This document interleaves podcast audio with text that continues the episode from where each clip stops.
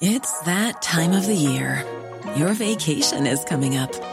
You can already hear the beach waves, feel the warm breeze, relax, and think about work. You really, really want it all to work out while you're away. Monday.com gives you and the team that peace of mind. When all work is on one platform and everyone's in sync, things just flow wherever you are. Tap the banner to go to Monday.com.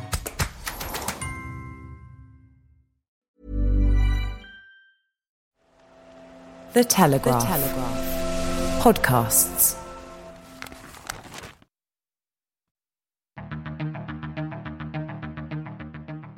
I'm Francis Dearnley, and this is Ukraine, the latest. Today, it's a bank holiday in the United Kingdom, so we're away from Telegraph Towers. But before we resume our usual updates tomorrow, last week I recorded an exclusive face to face interview with retired Lieutenant General Ben Hodges, former Commanding General, United States Army Europe. He was visiting London for a major defence conference. One of the world's leading military commentators on the war in Ukraine, we discuss why he's so optimistic Crimea can be retaken by Ukrainian forces, how the West can win the logistical war, and the short and long term foreign policy mistakes that made the conflict possible, and what needs to be done now to ensure Russia is defeated. This is our conversation. Bravery takes you through the most unimaginable hardships to finally reward you with victory this hideous and barbaric venture of Vladimir Putin must end in failure. We need a military strategy for Ukraine to gain a decisive advantage on the battlefield, to win the war. Nobody's going to break us. We're strong. We're Ukrainians. Thank you for your time today and for joining us at Telegraph Towers. Many listeners will be familiar with your background and insights on the war, including for us. But for those who aren't, perhaps you can start by providing a brief overview of your career. Thank you. I'm Lieutenant General retired Ben Hodges, served 38 years in the U.S. Army. My, my last two jobs in the Army were as NATO Allied Land Command in Izmir, Turkey from 2012 to 2014, and then Commander of U.S. Army Europe in uh, Wiesbaden, Germany, 2014 to 2017 retired January of 2018 and have worked since then at a think tank based in the U.S. I do some consulting, but today I am senior advisor for Human Rights First. I'm senior mentor for NATO Logistics, and I would say just about every waking hour over the last year, I've spent my time focused on U.S. Europe, U.S. NATO, and support for Ukraine. Wonderful. And to start, you've been consistent in your view that this war will prove disastrous for Russia. Can you briefly explain the concept of center of gravity and suggest where you see Russia's military center of gravity at this present moment and political center of gravity? So, of course, the concept of center of gravity was introduced to the military world by Clausewitz when he talks about it's this thing, whether it could be a tangible thing such as a land force or your Navy, or it could be popular support, or it could be industrial power, but it's the thing that gives one side its power. And so, obviously, part of the reason he identified that was so that if you're fighting someone, you want to go after their center of gravity, either directly or indirectly, so that it cannot be powerful.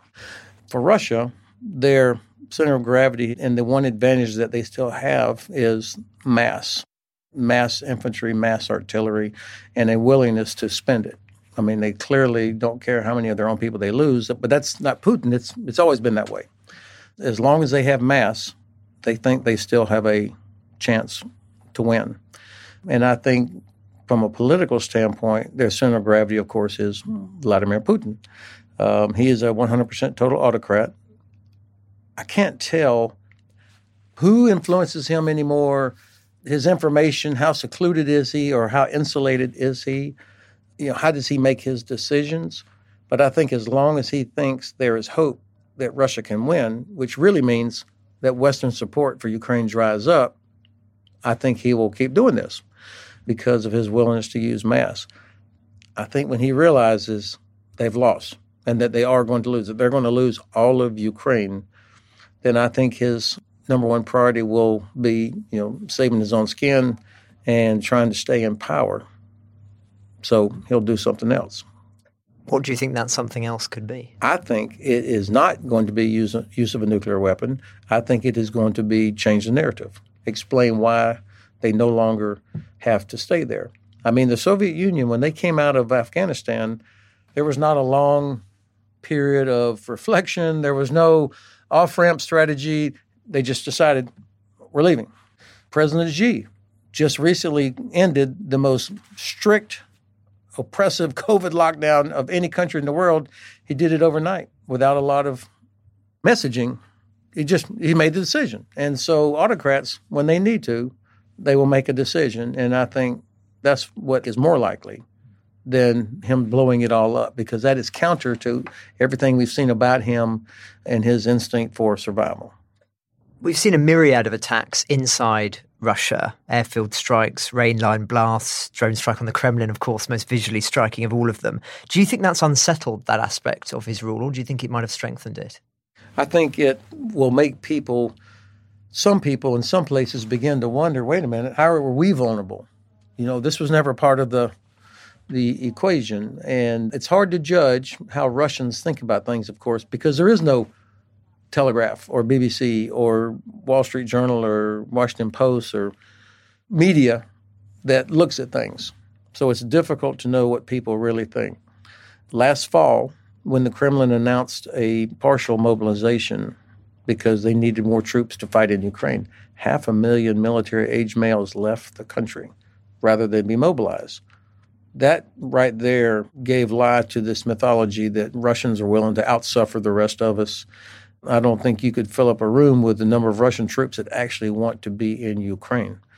So, when you think about attacks happening along the periphery, whatever the true story ends up being about Belgorod, for example, and I think we don't really fully know exactly who, what, and all that, or the drone strikes that are hitting airfields in the depth of Russia, I think it's a combination of deliberate action, but also opportunity. In a country like Russia, it's not monolithic in terms of all the people 100% loyal to the Kremlin. And I think there may be groups that are seriously willing to attempt some sort of chaos that obviously helps the Ukrainian side. Do you think if things get worse, that the Wagner Group and men like Prigozhin could sow sort of a civil war type situation in Russia? That's a great question. I think uh, Mr. Prigozhin, first of all, he doesn't take orders from the general staff. You know, he doesn't. He, his missions are not provided to him by General Gerasimov or Minister Shoigu. He's already announced that he's pulling all his guys out of Bakhmut by around, I think, one June or so. So just around the corner his business model is not based on sending troops into the meat grinder. His business model is based on controlling diamond mines, gold mines, rare earth materials that then gives him enormous wealth, some of which he provides back to the Kremlin, which is, I think, why he gets away with doing what he does and saying what he says. I think that guys like Prigozhin uh, or Mr. Kadyrov, the Chechen leader, I think they're waiting to see how's this going to play out? They want to make sure that they are uh, protected themselves and that they're in on the kill if there is a regime change of some sort, or maybe they want to be seen as the savior, the one that Putin turns to in the darkest moment, and they save him from whatever else is out there. One of the reasons I am so optimistic about Ukraine's chances is because of how the Russian general staff, the Russian military leadership, how they hate each other. I mean, the, the friction at the top levels is the whole world sees it. And of course, in that kind of a culture, each of them has their own sort of legions of, of followers, if you will, people that are loyal to this commander, that commander.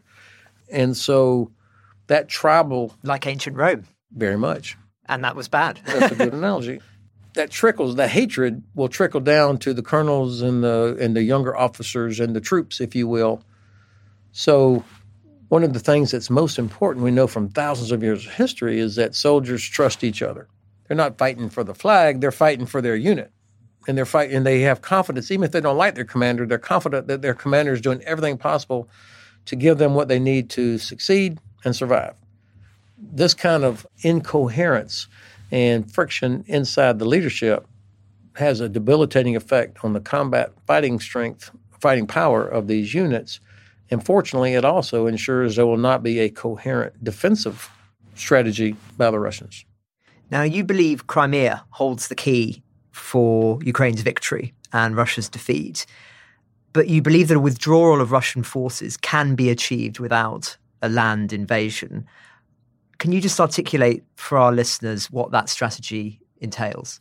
So, of course, when you look at a map, and I, I don't mean to insult anybody's intelligence or knowledge of geography, but unless you stare at the Black Sea region, you may not be familiar with the, the real geography of the Crimean Peninsula and where it sits and how it dominates most of the Black Sea. I mean, it's the reason Catherine the Great took it the first time at the end of the 18th century because of what it gave not just a port, a warm water port, but the ability to dominate the entire Black Sea. And so it's hard to imagine a positive outcome for Ukraine or for anybody else if Russia retains control of Crimea. Crimea is like a dagger into the belly of Ukraine as long as you've got the Russian Navy, Air Force, Army, all that stuff sitting there that can, even two or three years after a negotiated settlement, they know we'll lose interest and they'll be back. And then from an economic standpoint, Ukraine's four main ports are either blocked or can be disrupted by Russian forces in Crimea. So there's no hope for uh, rebuilding the this export economy of Ukraine. So that's why I think the Ukrainians realize they have to liberate Crimea. You could kill every Russian soldier within 100 miles of Bakhmut. That would not change the strategic situation, but you liberate Crimea, that changes everything. So that's why I think they're offensive when it comes its ultimate objective is to isolate the Crimean Peninsula. So to go towards Sea of Azov. I don't know this. This is my own speculation, but that's what I would do. Cut that land bridge, secure Zaporizhia so we don't have a nuclear catastrophe there, but begin the isolation of the Crimean Peninsula, bring up more long range weapons, and make the Crimean Peninsula untenable for Russian forces. So when you start putting precision weapons against ships and harbor facilities in Sevastopol, the Black Sea Fleet can't just sit there. They would have to reposition. And Novorossiysk is really the only other viable option that they have. And it will not have the same capacity for keeping the Black Sea Fleet fueled, maintained, and armed. Same thing with Russian air bases and logistics hubs there in Saki and Zhankoy and places like that. So that's the key. Get in position so that you can start making Crimea untenable for Russian forces. At some point, Ukrainian ground forces will have to enter the peninsula. That will be a challenge. I mean, there's only the narrow Perekop Isthmus, but I would not assume that the Ukrainians don't know their own geography, that they have not thought long and hard about ways that they would get onto the peninsula. I just think, and obviously part of this is what I want to happen, but I have some experience, and I believe that um, once they have achieved penetration of Russian defenses, these things start picking up momentum. And once you start raining down precision weapons on critical Russian facilities in Crimea, I think you're going to see the world's biggest traffic jam going over the Kerch Bridge, people trying to get out of there, which is why, by the way, I think the Ukrainians will not attack that bridge again because they want people to leave. Staying on that subject of precision strikes, how impactful against HIMARS and other precision strike capabilities are Russian electronic warfare efforts? And how can that be mitigated? There does seem to be some evidence they've had more success recently. Yes, there are reports of Russia being able to jam the GPS, but we shouldn't be surprised by that. I mean, this is the history of warfare that as soon as somebody gets a capability, the other side has to counter it, either to stop it or or defeat it somehow. And the Russians, despite all their problems here, as we've seen over the last year and a half, have always had very good, capable electronic warfare capabilities. So um, the Ukrainians, in my view, are unsurpassed in the world when it comes to technical adaptation, ingenuity, and also just being clever. And I think they will figure out ways to achieve the effects that HIMARS launcher can deliver with the right now the GMLRS rocket and other systems. They'll figure this out. Moving on with to drones. Now, do you think drones should be considered as ammunition rather than equipment? And what impact will that have on military structures, training, integration? I can almost envision that one day in the very near future, we will begin to look at some drones as, as hand grenades. I mean, you just you use them. I mean, the the more and more you have, the cheaper they become. You have different capabilities, and so as both sides also improve their ability to counter drones, you end up resorting to different types, but also quantity, so that some will get through to be able to either whether it's provide intelligence or targeting or strike. So some things, of course, like an MQ-9 Reaper, that's not one you want to fire and forget. I mean, you know, that's that's a different sort of drone, and, and there are so many different types and capabilities. But I can see a large portion of them being exactly as you suggest. Basically, a round of ammunition, you just want to spend it on the right place. Now, in a sense, we're talking about logistics here, and you serve, as you say, as a NATO senior mentor for logistics. You recently posted online an interesting article about how US logistic flows to Ukraine have increased 30% since the full scale invasion, as old Cold War lessons are relearned. Putin often says everything new is the forgotten old. What other Cold War forgotten olds are now being relearned and we still need to relearn? Transport, first and foremost. We have moved too much to rely on commercially available transport capabilities, whether it's ships or aircraft or heavy equipment transports for moving tanks, for example. There's not enough of that. And so when you get back to the scale of operations that we're seeing now, you quickly exceed your own capacity for transport and you start looking now we're all competing for the same commercial rail, for example, uh, DB Deutsche Bahn and DB Cargo has only enough capacity to move about one and a half armored brigades simultaneously. That's total. Well, you know, there'll be a lot of U.S., British, German, Dutch armored brigades moving around when we have a real crisis. And so we're having to figure out how do you improve military mobility? Being able to cross borders, being able to transport ammunition cross borders, and being able to move a lot of heavy equipment as fast or faster than Russian forces could ever move towards, say, Estonia or the Suwalki corridor. That's a big part of this, is what we call military mobility. The second thing, of course, that all of us have been looking at is ammunition production. It's understandable why we tailed off so much because we weren't using it. I mean, I think Ukrainians probably use more artillery ammunition in a month now than we did in 20 years in Afghanistan. It's, it's just a completely different war. So the ministries, the departments have to increase the demand signal. Uh, defense industry, best in the world that we have in the West, but these are not charities. They have tens of thousands of employees and they have very complex supply chains. And so political will is demonstrated in the form of investment to the different companies that make whatever it is, whether it's uh, rockets, Patriot interceptors, or artillery ammunition. So uh, this is an area, but it's actually not as hard as it may have felt like a few months ago. The U.S. was producing 8,000 rounds of 155 millimeter artillery ammunition per month before last year because that's what we needed per month for training. That was the amount that we had, and to maintain our stocks that we thought we needed. It's already up to 25,000 rounds a year. So that's in the first year. And of course, that's still woefully short of what's needed. But it, that showed me, like, well, in a relatively short amount of time, the Department of Defense puts money on it, magically it starts happening. The long pole in this tent is going to be the explosives that all of us are competing for. So EU says they're going to produce a million rounds. Okay, but everybody, there's still only limited amounts of explosives. So that industry is going to have to increase also. I take from that then that you think in this broader question about who can win this logistical attritional war that you're far more upbeat than some about Ukraine's chances against Russia and the Great Russian Bear? So Russia's having to import drones from Iran. I mean, that's quite a statement, in my view, or an indicator, maybe is a better way to say it.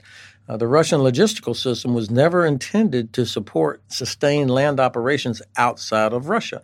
So everything they're doing now, they're having to create from scratch. Uh, they're dragging tanks out of storage that are about my age.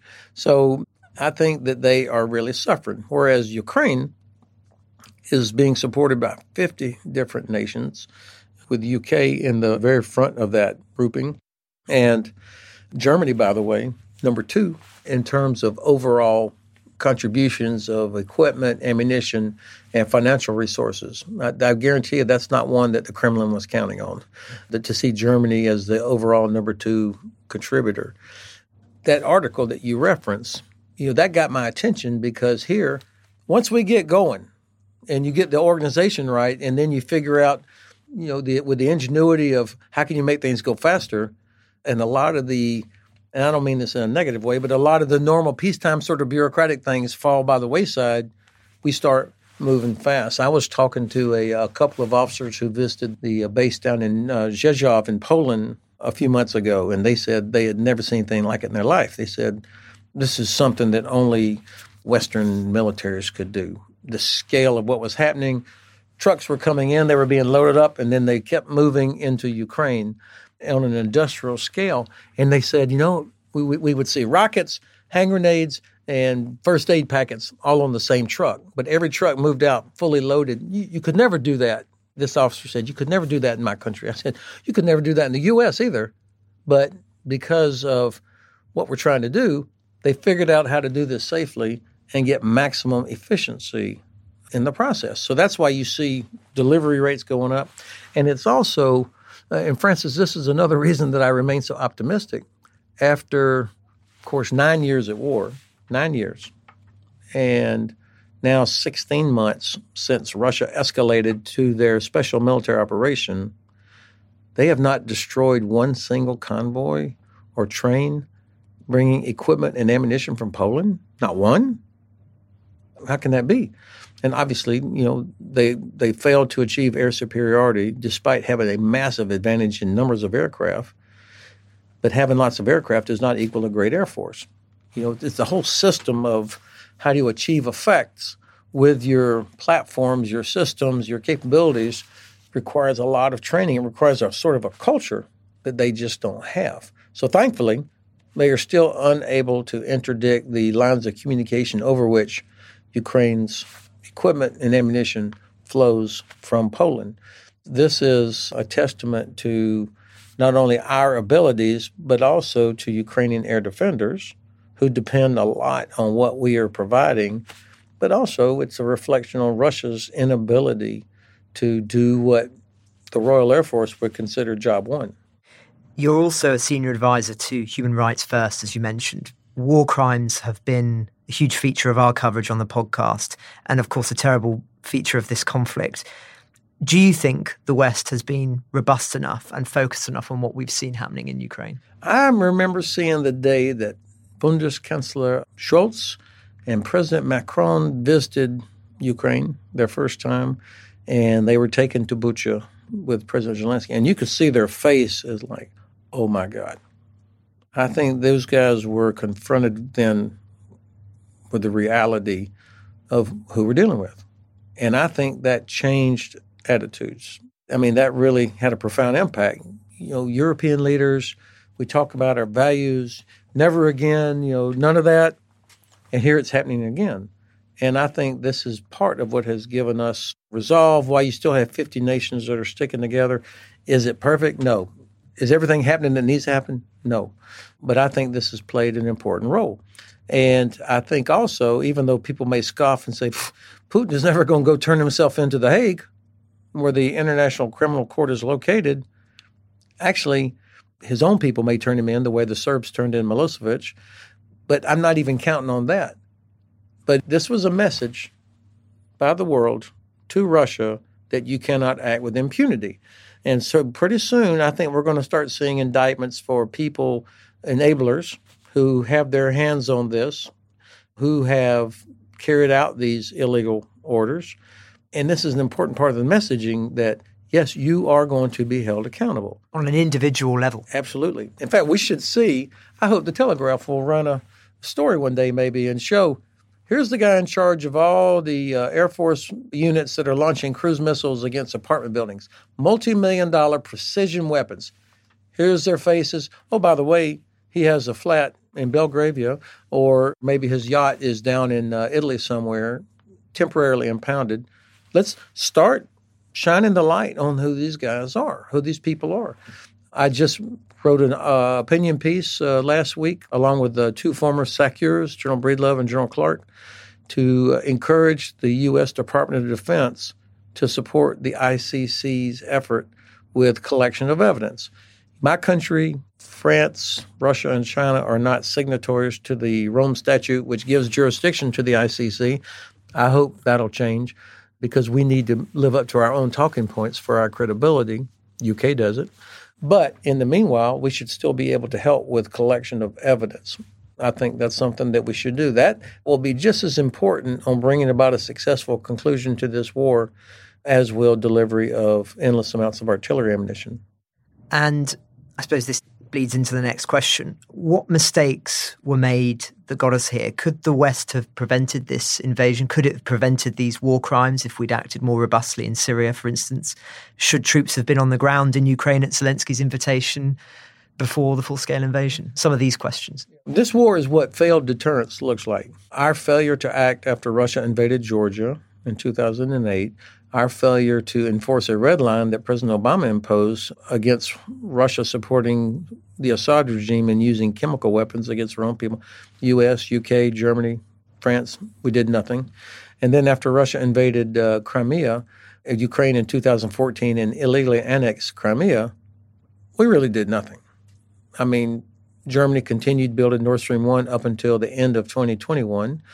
The Minsk process was toothless. There were no sanctions that changed anybody's behavior. And the United States, you know, we had our own internal problems, both with the uh, disastrous withdrawal from Afghanistan, which, as well as January 6th catastrophe in the U.S. and, and our, so our domestic problems. You can almost imagine the Kremlin saying they, they won't do anything again. They, the West, will not have the will to stand up. So while they are 100% the guilty aggressor, I think they made a miscalculation that we would not do anything. And one could argue a logical calculation based on our previous. Yeah. yeah. I mean, they had good reason to think.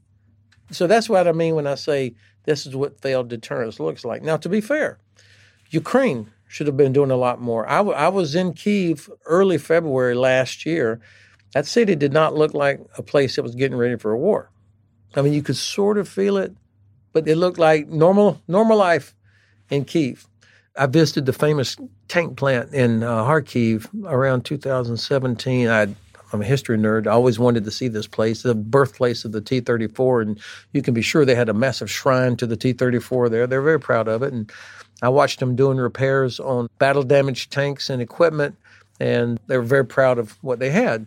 And then I saw across the hall a row of brand new tanks. I'm talking about they had that new car smell, right? And I said, Are those going to the ATO, the what was then called the ATO, the Anti Terrorism Operations Zone, the Donbass, where you had this line of contact? And They said, No, no, no, no. These are for export to Thailand, I think.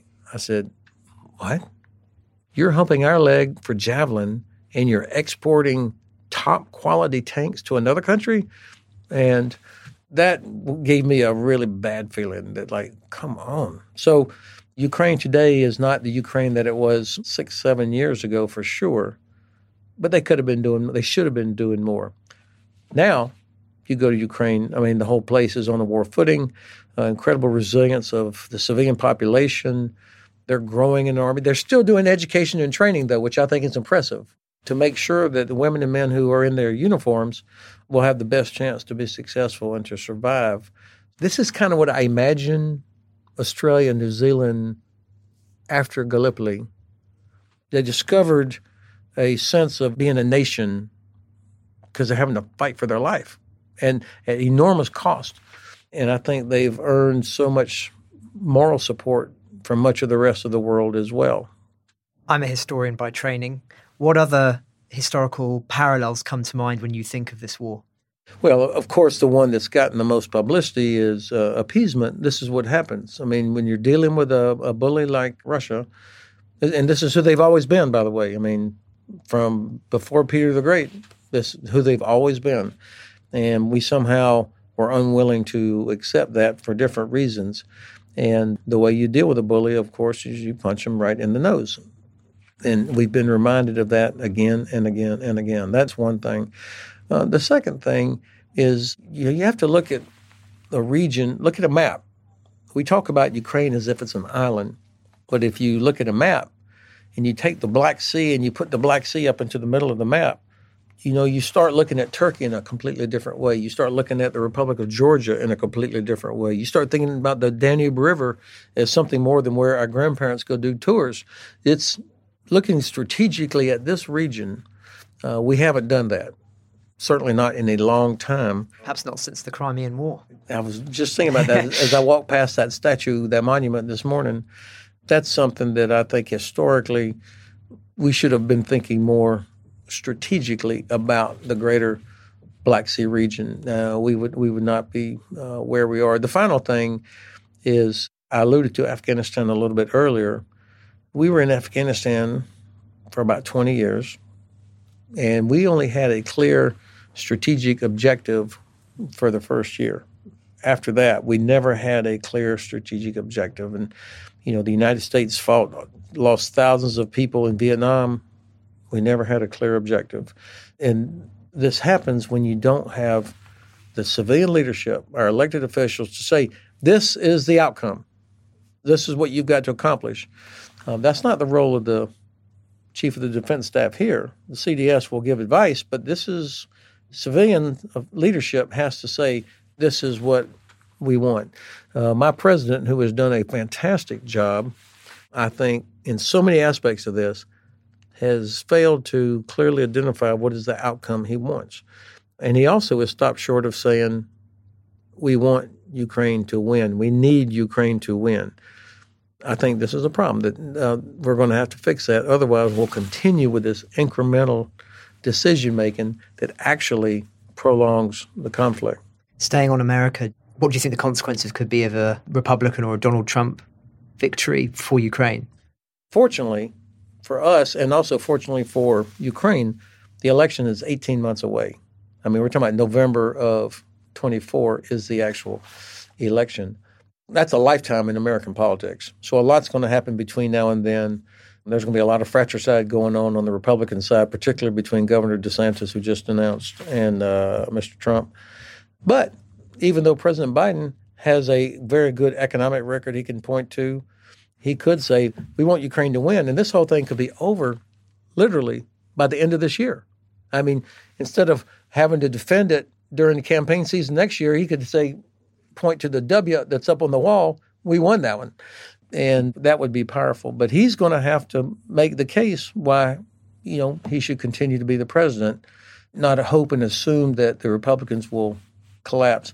I am confident that the bipartisan support in the U.S. Congress is so strong for Ukraine right now that it's going to go well into the next year before we might see that faltering. Yes, there are a few loudmouths out on the extreme on both ends, but I think the support is very strong. One final question. A lot of Western countries at the moment are reassessing their defense priorities. What is the greatest lesson that our military should take from Ukraine's experience? Well, the price of failed deterrence is much more expensive than successful deterrence. I mean, that's it's hard to put a price tag on deterrence because you only know when it's failed, right? And so that's a hard sell to taxpayers if they don't understand and believe that there's a real threat. So again, our civilian leadership have got to explain to the voters why you have to do this, why you have to be ready. The military is not a business. I mean, if you're if you ran an auto parts store you don't want a lot of parts sitting on the shelf, right? You want it flying out of the truck to your customer so you don't have money tied up in inventory. The military is the opposite. You have to assume in combat there are going to be losses. You have to have resilience. You have to deal with all the uncertainties that Clausewitz warned us about in the nature of war the uncertainty, the friction, the fog. So, again, that's a hard sell when people want to see their streets repaired. They want to see health services where they should be. You've got increasing numbers of pensioners in everybody's country as we all live longer. But, I mean, that's what you have to get from our elected officials. Any final thoughts? I'm very proud of UK. That UK has been a leading voice uh, in support for Ukraine, and you've backed the voice up with action. It puts pressure on the United States. You were the first to deliver Western made tanks, the first to deliver a longer range precision weapon. The training that the uh, British Army has done, I mean, a remarkable number of Ukrainian troops already trained, and the Army sort of took it in stride. That's impressive to me. And of course, your American allies have high expectations of the Royal Air Force, the Royal Navy, and the British Army, but you've more than lived up to that. Ben Hodges, thank you very much. Thanks for the privilege. Ukraine the Latest is an original podcast from The Telegraph. To stay on top of all of our Ukraine news, analysis, and dispatches from the ground, subscribe to The Telegraph. You can get your first three months for just £1 at telegraph.co.uk slash Ukraine the latest. Or sign up to Dispatches, our Ukraine newsletter, which brings stories from our award winning foreign correspondents straight to your inbox. We also have a Ukraine live blog on our website, where you can follow updates as they come in throughout the day, including insights from regular contributors to this podcast. You can listen to this conversation live at 1pm each weekday on Twitter Spaces. Follow The Telegraph on Twitter so that you don't miss it. To our listeners on YouTube, please note that due to issues beyond our control, there is sometimes a delay between broadcast and upload. So if you want to hear Ukraine the latest as soon as it's released, do refer to podcast apps. If you enjoyed this podcast, please consider following Ukraine the latest on your preferred podcast app. And if you have a moment, leave a review, as it really helps others find the show. You can also get in touch directly to ask questions or give comments by emailing ukrainepod at telegraph.co.uk. We do read every message. You can also contact us directly on Twitter. You'll find our Twitter handles in the description for this episode. As ever, we're especially interested to hear where you are listening from around the world. Ukraine the Latest is produced by Louisa Wells and Giles Gear, and today on Twitter, Gemma Farrell.